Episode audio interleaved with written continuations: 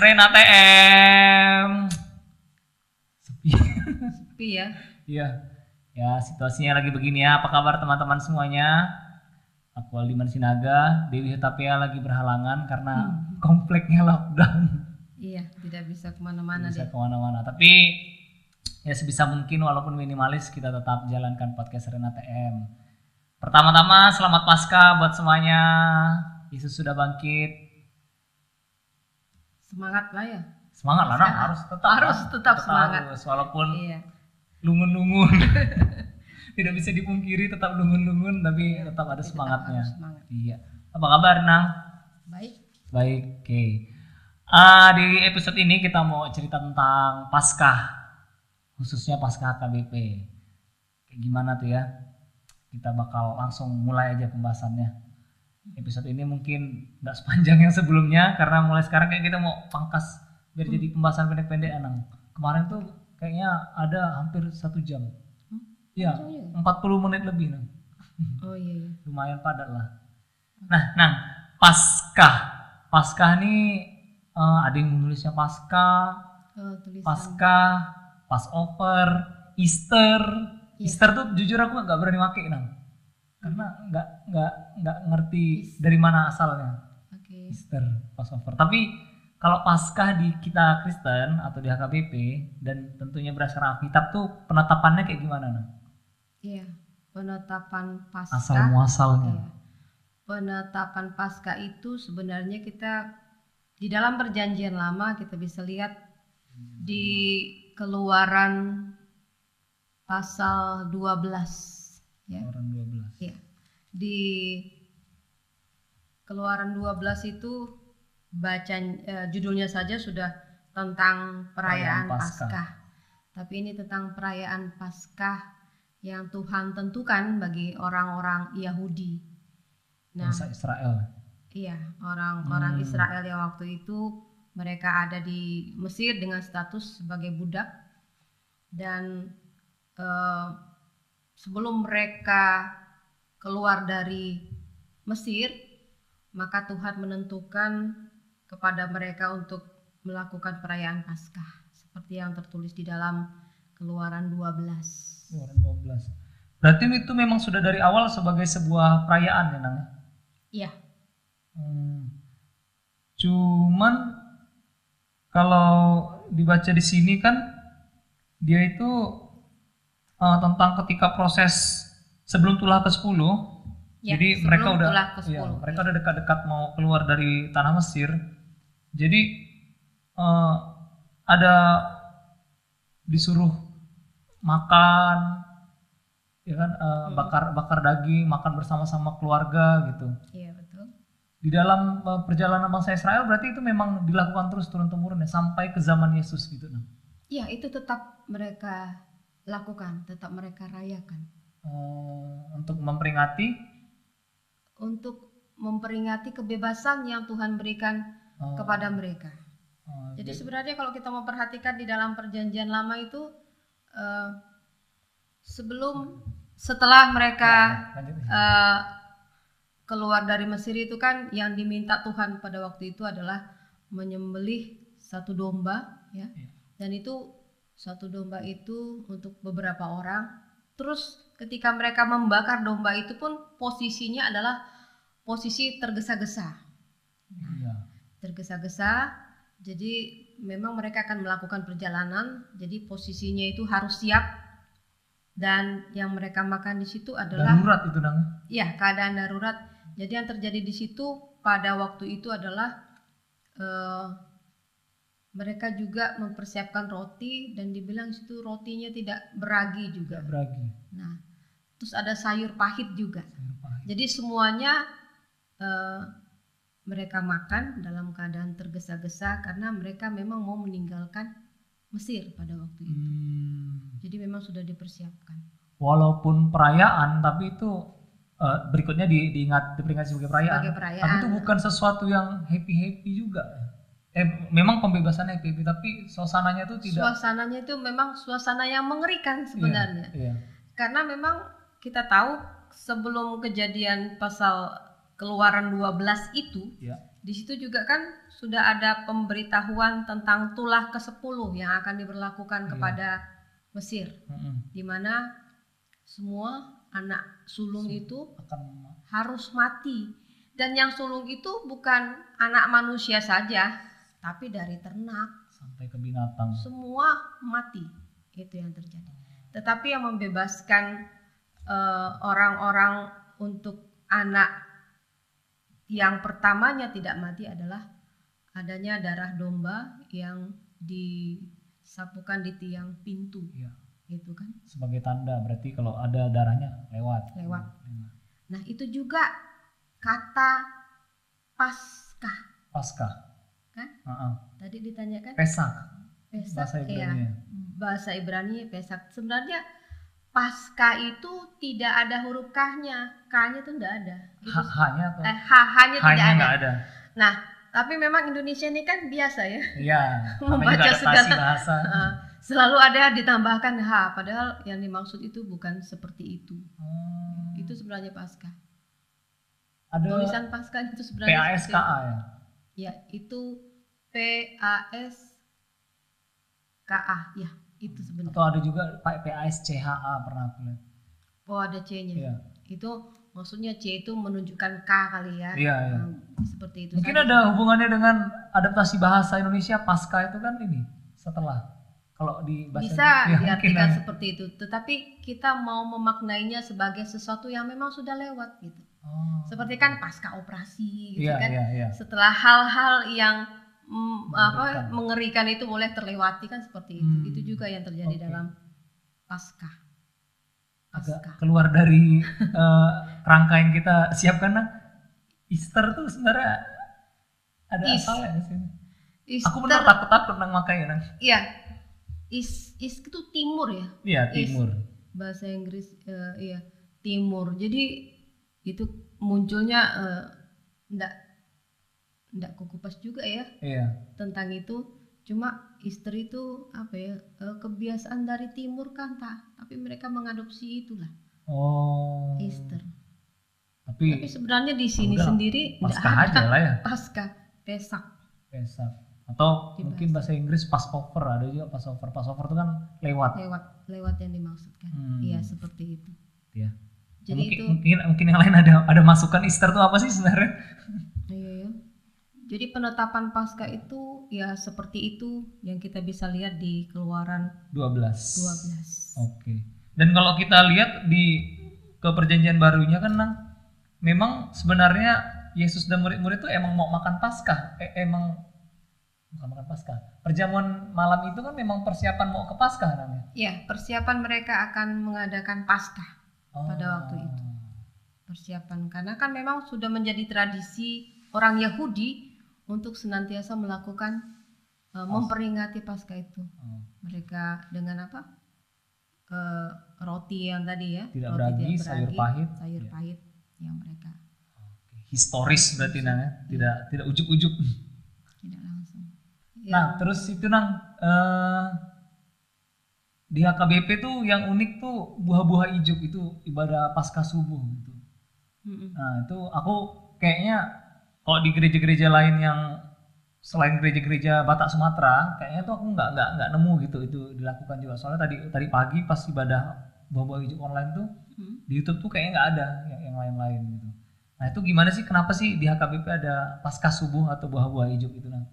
Iya, buah-buah hijau dilatar belakangi eh, dari itu kita lakukan, kita rayakan juga dalam rangka eh, mengingat apa yang dilakukan oleh Maria Magdalena. Kalau kita buka Matius 28 Matius 28. ayat 1 sampai 10 yang menjadi bahan khotbah Paskah tahun ini, Mm-mm.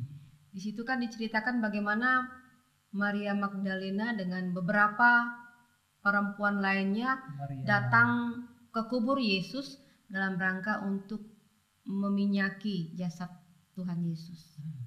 Itu. Nah, tapi kita juga harus tahu kenapa dia eh, subuh pagi-pagi buta datang ke kuburan Yesus. Kita tahu Maria Magdalena ini adalah seorang perempuan yang pernah dimasuki oleh eh, Oh, roh jahat. roh jahat iya tujuh roh jahat. Iya. yang dikeluarkan oleh Tuhan Yesus.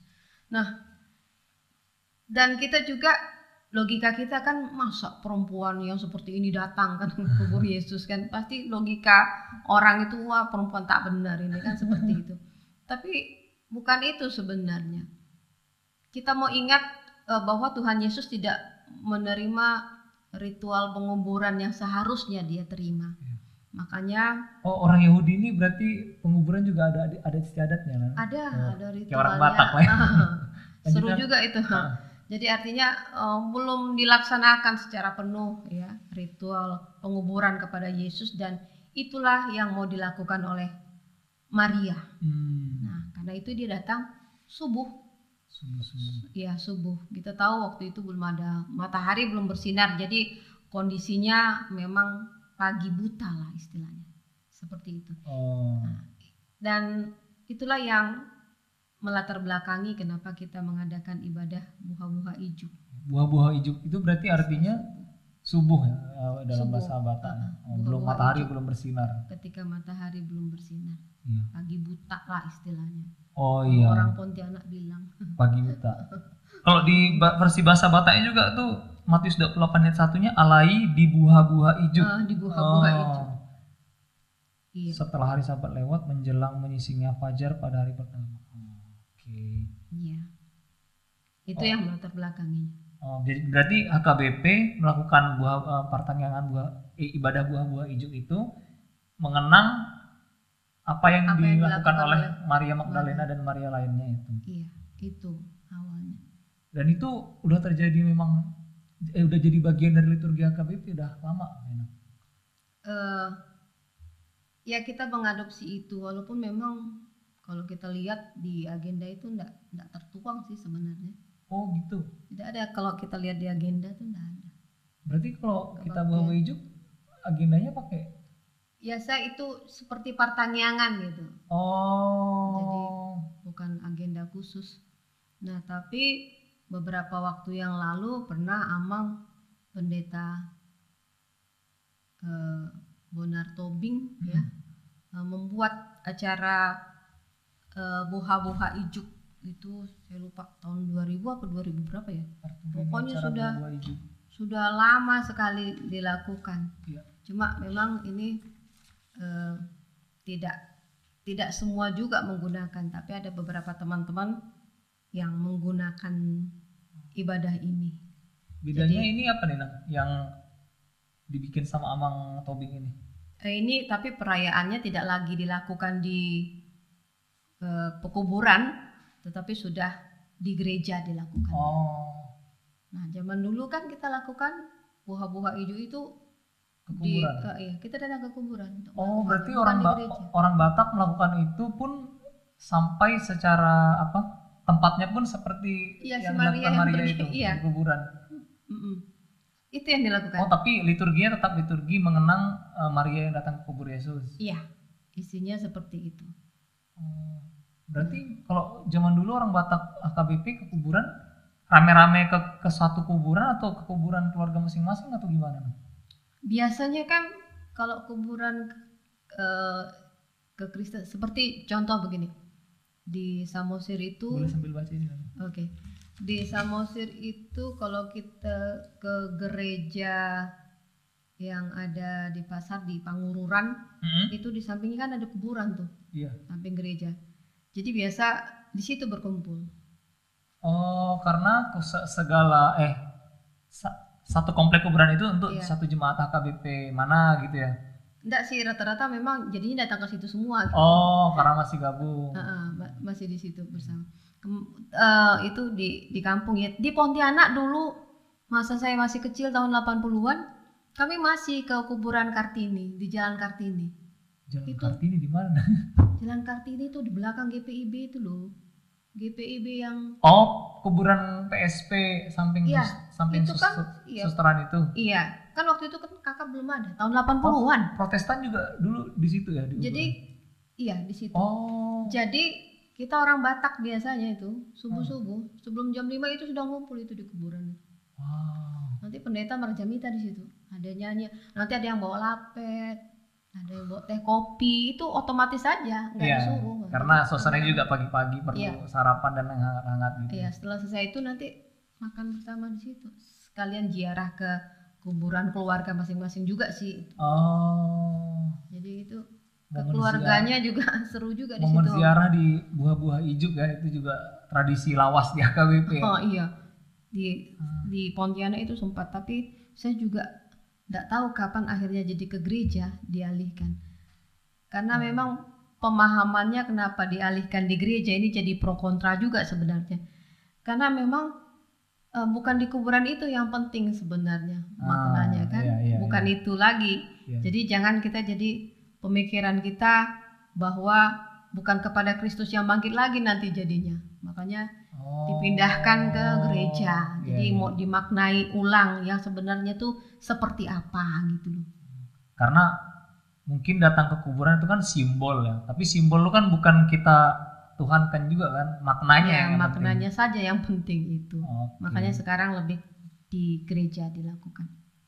Ya, baru ingat ini rupanya liturgi ini tadi pagi aku nonton di HKBP Bandung ini. Oh iya. Iya liturgi ini.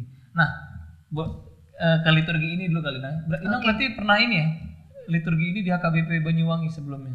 Ya, waktu saya di Banyuwangi bikin terus sebelumnya juga waktu di HKBP Pamulang kami juga buat. Oh, Oke.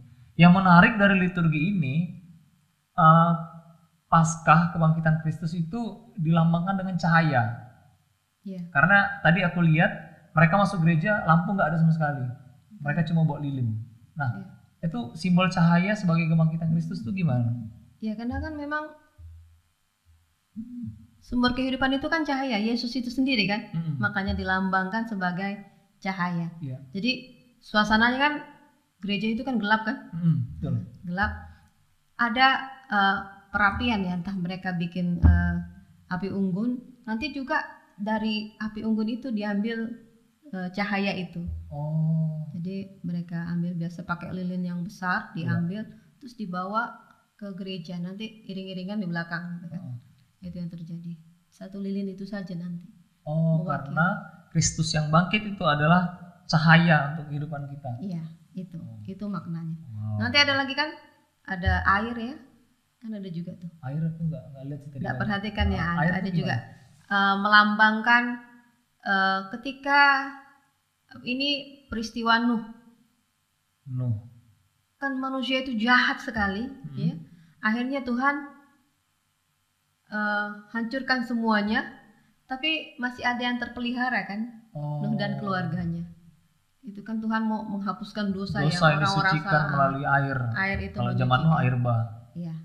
Terus satu lagi kita juga tahu peristiwa tentang bagaimana eh, Musa membawa orang-orang Mesir melewati laut Teberau. Teberau. Itu juga kan Iya, dibersihkan oleh air Iya, sebenarnya betul. kan. Nah, itu juga sebenarnya pemaknaannya di situ. Itu juga yang menjadi eh, pemaknaan tentang baptisan kan air Iya. dibersihkan, disucikan. Tapi memang tahun depan kalau situasi baik kita bikin ini Amin. supaya jelas Amin. gambar Ya, karena simbol-simbol juga sebenarnya bagus. ada Ya, ini ini udah kita bahas di podcast sebelumnya ya. Simbol-simbol untuk memperkuat makna. Oh, itu di buah-buah ijuk ya. Bawa ijuk. Eh, kalau aku sih memang dari kecil udah ngerasanya di gereja. Nah, cuman waktu gereja ini masih kecil, eh mak- maksudnya gereja ini belum sebesar ini, Hmm. waktu itu kami di halaman. Oh, bikin di halaman ya. Mungkin untuk tetap merasakan dinginnya subuh gitu. Iya ya, dengan api unggun berarti. Enggak, yang mungkin Nggak ada api. nggak umum juga pakai api unggun di kota tropis kayak Pontianak. Enggak, ketika buah-buah hijau tidak ada. Jadi Nggak ada, cuma nggak. pakai lilin atau gimana? Enggak ada pokoknya di di di, di halaman, di halaman aja. saja. Di halaman aja. Oh, seperti itu ya. Iya. Terus biasanya setelah buah-buah hijau kalau situasi normal bukan seperti sekarang ini dilanjutkan dengan lo- lomba cari telur untuk Oh, anak sekolah minggu. Nah, sekolah minggu ya. Penggunaan telur sebagai lambang eh sebagai simbol di Paskah itu Kenapa sih ah, telur? sebenarnya apa namanya? Telur. Telur kan memang sepertinya mati ya, tapi di dalamnya kan ada kehidupan itu sebenarnya. Oh. Dimaknai dengan itu. Nah, adanya kehidupan di dalam telur itu sendiri. Jadi eh, makna telur itu sebenarnya adalah di balik yang sepertinya mati itu nanti ada saatnya dia pecah dan eh, ada kehidupan yang, Yang baru, baru. gitu. Oh. Itu maksudnya telur. Berarti segala se- segala lambang yang ada di Paskah itu untuk menggambarkan kehidupan yang baru, Kehidupan cahaya yang kehidupan yang baru. Iya, kehidupan yang baru. Oke. Ya, mudah-mudahan tahun depan ya kita Iya. nyari telur lagi. Iya bisa. Lalu ini juga unik di, di HKBP selain ini nggak cuma di Paskah sih. Perayaan-perayaan tuh dilay- dilaksanakan dua kali. Pesta Natal Parjolo, Pesta Natal Paduahon. Kalau nggak salah Pentakosta Dua kali juga juga. dua kali ya. Dua kali. Pesta Paskah Parjolo, Pesta Paskah pun Paduahon. Paduahon. Jadi minggu nanti ada sini lagi. Nah ini Nah, itu. Itu karena soalnya gini, nah pernah ada yang ngomong ke aku, ini ngapain sih ke gereja melulu? Oh, iya karena eh,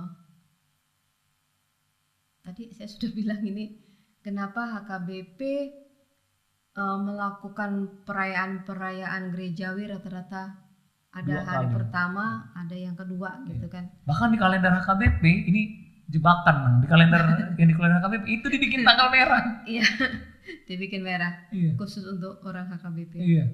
Latar belakangnya ya itulah Bang. Sudah saya cari juga. Oh, ini kebiasaan yang terjadi, pokoknya Ah, semua orang mengiyakan aja ya, melakukan aja, Nang. Enggak pasti memang ada latar belakangnya cuma ketika saya lahir pun kayaknya sudah seperti itu gitu. Oh, iya, Jadi- iya. harus cari apa sih latar belakangnya belum belum Oke. nemu juga ini Ya, tapi nggak masalah. dirayakan dua kali gitu Kalau ini Nang, kita selalu mengatakan segala sesuatunya itu pesta. Bahkan pernikahan nih hama mati pun sebenarnya pesta juga, Nang. Iya. Iya. Iya. Eh, Kenapa bagi HKBP segala sesuatunya pesta? Iya. memperingati ya berarti itu kan sesuatu yang sudah lewat dan kita sudah tahu ujungnya seperti apa jadi harusnya di dalam merayakan itu ada sukacita juga di dalam hati kita Oh. walaupun keadaannya sedih kan Jumat Ah. Agung itu tidak mungkin lah kita ketawa-ketawa Iya. apalagi musik yang hingar-bingar. Eh, enggak ada seperti itu juga. Eh, kenapa dikatakan pesta memang harus sukacita walaupun yang kita peringat itu adalah hal-hal yang sulit, yang pahit gitu. Karena kita sudah melewatinya. Kita Oh. memperingatinya dan kita mau memaknainya dengan sukacita itu sebenarnya. Oh, karena makna di balik itu sebenarnya ada kemenangan. Kemenangan, dari, dari sukacita. semuanya. Bahkan dari Dari kematian semua. salib pun sebenarnya kemenangan. Iya, salib juga kita tahu kan ujungnya menang. Jadi itu kenapa kita memperingati. gitu. Mm-mm. Judulnya aja memperingati. Oke. Itu Terus ceritanya. ini pertanyaan dari titipan Dewi. Hmm. Kalau di Paskah kayak eh apa apa tuh Natal mungkin dilambangkan dengan Hmm. palungan atau Epifani dilambangkan dengan kalau nggak salah bintang ya. Nah. Iya, Ya, kalau di Paskah secara li- liturgi kita ada simbolnya nggak Nang? ada. Apa tuh? Yang sebenarnya simbol pasca yang utama itu adalah ini. Nah, aduh, ntar ya. Tak buat ini sebenarnya yang menjadi simbol eh, liturgi Paskahnya KBP. Simbol Paskah Oh, simbol sebenarnya Nggak adalah cuma di kita. kubur itu Oh, wes kosong. Oh. Berarti kan itu yang menandakan kebangkitan. Itu sebenarnya yang utama makna Paskah. Ya ini kalau di sini terlihat ini kubur batu ya. Kubur Kubur, batu, batu, pintu yang- terbuka, di dalamnya kosong dan Itu cuma sinarnya saja. oh Tapi dalam arti itu pas- yang utama tuh ini kubur sebenarnya yang kosong itu inti kubur dari yang kosong. Nah, karena kubur itu memang sudah kosong, terus ke mana? Udah bangkit gitu. Hmm. Biasanya kan sudah tidak ada. Iya, itu iya, yang iya. utama sebenarnya. Cuma akhirnya jadi berkembang macam-macam ya. Akhirnya ada telur. Iya. Modern.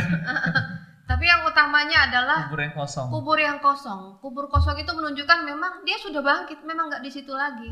Tuhan itu sudah bangkit. Itu yang utama. Berarti di dalam uh, hari raya Paskah sebenarnya sah-sah aja juga kalau gereja membuat miniatur Miniatur Ah. gambar itu nggak masalah. lebih mahal malah lebih, lebih lebih kena gitu Iya. kan sebenarnya memang ngapain kok ke kuburan ya nggak ada lagi di situ memang dia sudah bangkit Oh, makanya itu juga kenapa lagi tidak di kuburan buah-buah sudah hijaunya. ke gereja Oh. saja kan seperti Iya, iya, itu betul. diadakan itu sebenarnya bukan hal-hal yang lain enggak itu kubur kosong kubur kosong. dia sudah bangkit. Ya, itu sebenarnya simbol yang khusus di dalam Paskah. Paskah. Yang utama itu. Dan warnanya putih. Warnanya putih ya melambangkan kesucian, kan Hmm. kekudusan. Makanya kenapa putih yang Oh, digunakan? Warna liturginya putih. Putih. Iya. Putih yang kita gunakan. Tia Dewi ya. Iya. Cuma mungkin Dewi penasaran kok ada telur. Iya, itu sih itu sih juga juga mungkin umum lah semuanya Iya. juga menanyakan. Iya seperti itu. Itu eh, itu menyusul Art- artinya itu eh, tradisi-tradisi beberapa gereja saja, tetapi yang utama adalah kubur Kuburan kosong. kosong. Gitu, Oke. seperti itu. Ya, eh, terakhir nih Nang.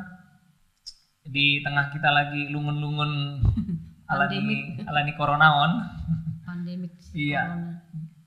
Kebangkitan yang membawa cahaya kehidupan yang baru, semangat yang baru. Kayak gimana kita mesti menjalaninya, Nang? Iya ya. Ya. Eh, Ini paradoks kan sebenarnya, Nang. iya, Iya. sesuatu yang apa ya? Agaknya bertentangan ya. Iya. Bicara tentang kehidupan padahal situasinya terus yang kita lihat mata tuh adalah Banyak korban meninggal. korban ya bukan hidup tetapi eh, yang terjadi adalah kematian nah tapi di balik ini sebenarnya kita mau eh, kembali diingatkan ya. Kita kembali mau merefleksikan kehidupan kita. Kita sudah bagaimana sebenarnya di tengah-tengah pasca itu? Kalau dibilang pasca adalah Yesus sudah bangkit Tuhan itu sudah bangkit dia mengalahkan kematian berarti kita memperoleh hidup. Tapi kalau diperhadapkan dengan pandemik COVID-19 ini kita harus bagaimana? Ya kita yang hidup tetap hidup di dalam semangat Kristus itu sebenarnya. Hmm. Artinya seperti ini. Memang banyak yang menjadi ketakutan, banyak yang bersedih. Nah, yang harus kita lakukan beri semangat itu kan tetap. Hmm. Nah, kan kita percaya kalau Tuhan itu bisa menaklukkan kematian, apa sih yang Tuhan tidak bisa lakukan untuk kita gitu. Yang dimintakan kepercayaan kita. Iya. Dan satu hal lagi, kita bisa bayangkan seperti ini. Em, seorang anak yang sedih karena nilai ujiannya jelek. Apa yang orang tuanya katakan? Nah, nggak apa-apa, kamu semangat saja, belajar lagi lebih giat. Nah, pasti itu kan akan menyemangati anak tersebut Iya. untuk lebih giat lagi. Dan itu pula yang mau kita lakukan pada saat ini. Bukannya Naoto dong. Enggak lah, itu mematikan. Iya. Tapi ketika kita memberi semangat, ya, kita memberi semangat, itu membuat orang lain juga akhir- akhirnya mereka termotivasi mampu untuk Hmm. melewati ini. Diingatkan juga kepada kita yang mampu agar kita juga mau berbagi Iya. dengan kemampuan kita yang ada. Hmm. Jangan akhirnya ya urusanmu, urusanku enggak kayak gitu. Karena Tuhan meminta kita yang sudah eh, menerima kehidupan melalui Yesus Kristus, kita juga harus memberikan kehidupan itu bagi orang lain dengan Oh, memberikan mereka iya. semangat. Iya. Alai unang-ulang hata ya. Iya. Ya, Harus juga dimulai nyata. dari dimulai dari kata-kata lah, Nang. Iya. supaya menyebar. Iya. Jadi kita harus bertanggung jawab. Kalau aku katakan Yesus itu sudah bangkit, iya, berarti aku juga harus bisa membangkitkan orang-orang yang ada di sekitarku yang pada saat ini terpuruk. Contohnya lah, sekarang ini kan apa ya? Orang itu susah cari makan karena situasi, Iya, iya. terus dia bikin makanan, ya kan? Jual secara Online. eh, Oh. menawarkan gitu kan. Ah. Jemaat kita juga banyak bang beberapa seperti itu. Oh, Akhirnya yang kami lakukan catering online. nggak catering juga sih kecil-kecilan Ah, mendadakan bang ah. terus eh, nawarin ini nawarin ini lah kita yang agak lebih mampu ya udahlah beli dari situ aja lah supaya itu kan secara tidak langsung Iya. menolong dia Lagi sebenarnya pula subsidi silang juga kan. iya Iya. ya seperti itu kita sudah ditolong kan dengan tidak keluar dia yang antarkan dan kita bisa menolong mereka. Itu contoh kecil. Di beberapa jemaat kita juga ada seperti itu yang Hmm. menawarkan eh, kalau kita sudah membeli produk dia juga kan berarti udah menolong dia secara tidak langsung. Itulah contoh-contoh kecil yang bisa kita perbuat Salah sebenarnya satu hal praktisnya. iya hal praktisnya. Oke, ya itu dia. Cukup sampai di sini sudah lengkap mengenai Paskah ya. Nanti kalau yang masih kurang mungkin bisa tulis di komen bawah atau kasih kritik dan masukan termasuk tentang Paskah. eh pesta-pesta yang dua kali Dua di. HKBP itu. Iya, oke. Oke, sampai jumpa ya di episode berikutnya. Selamat Paskah. Selamat Pasca, bye bye.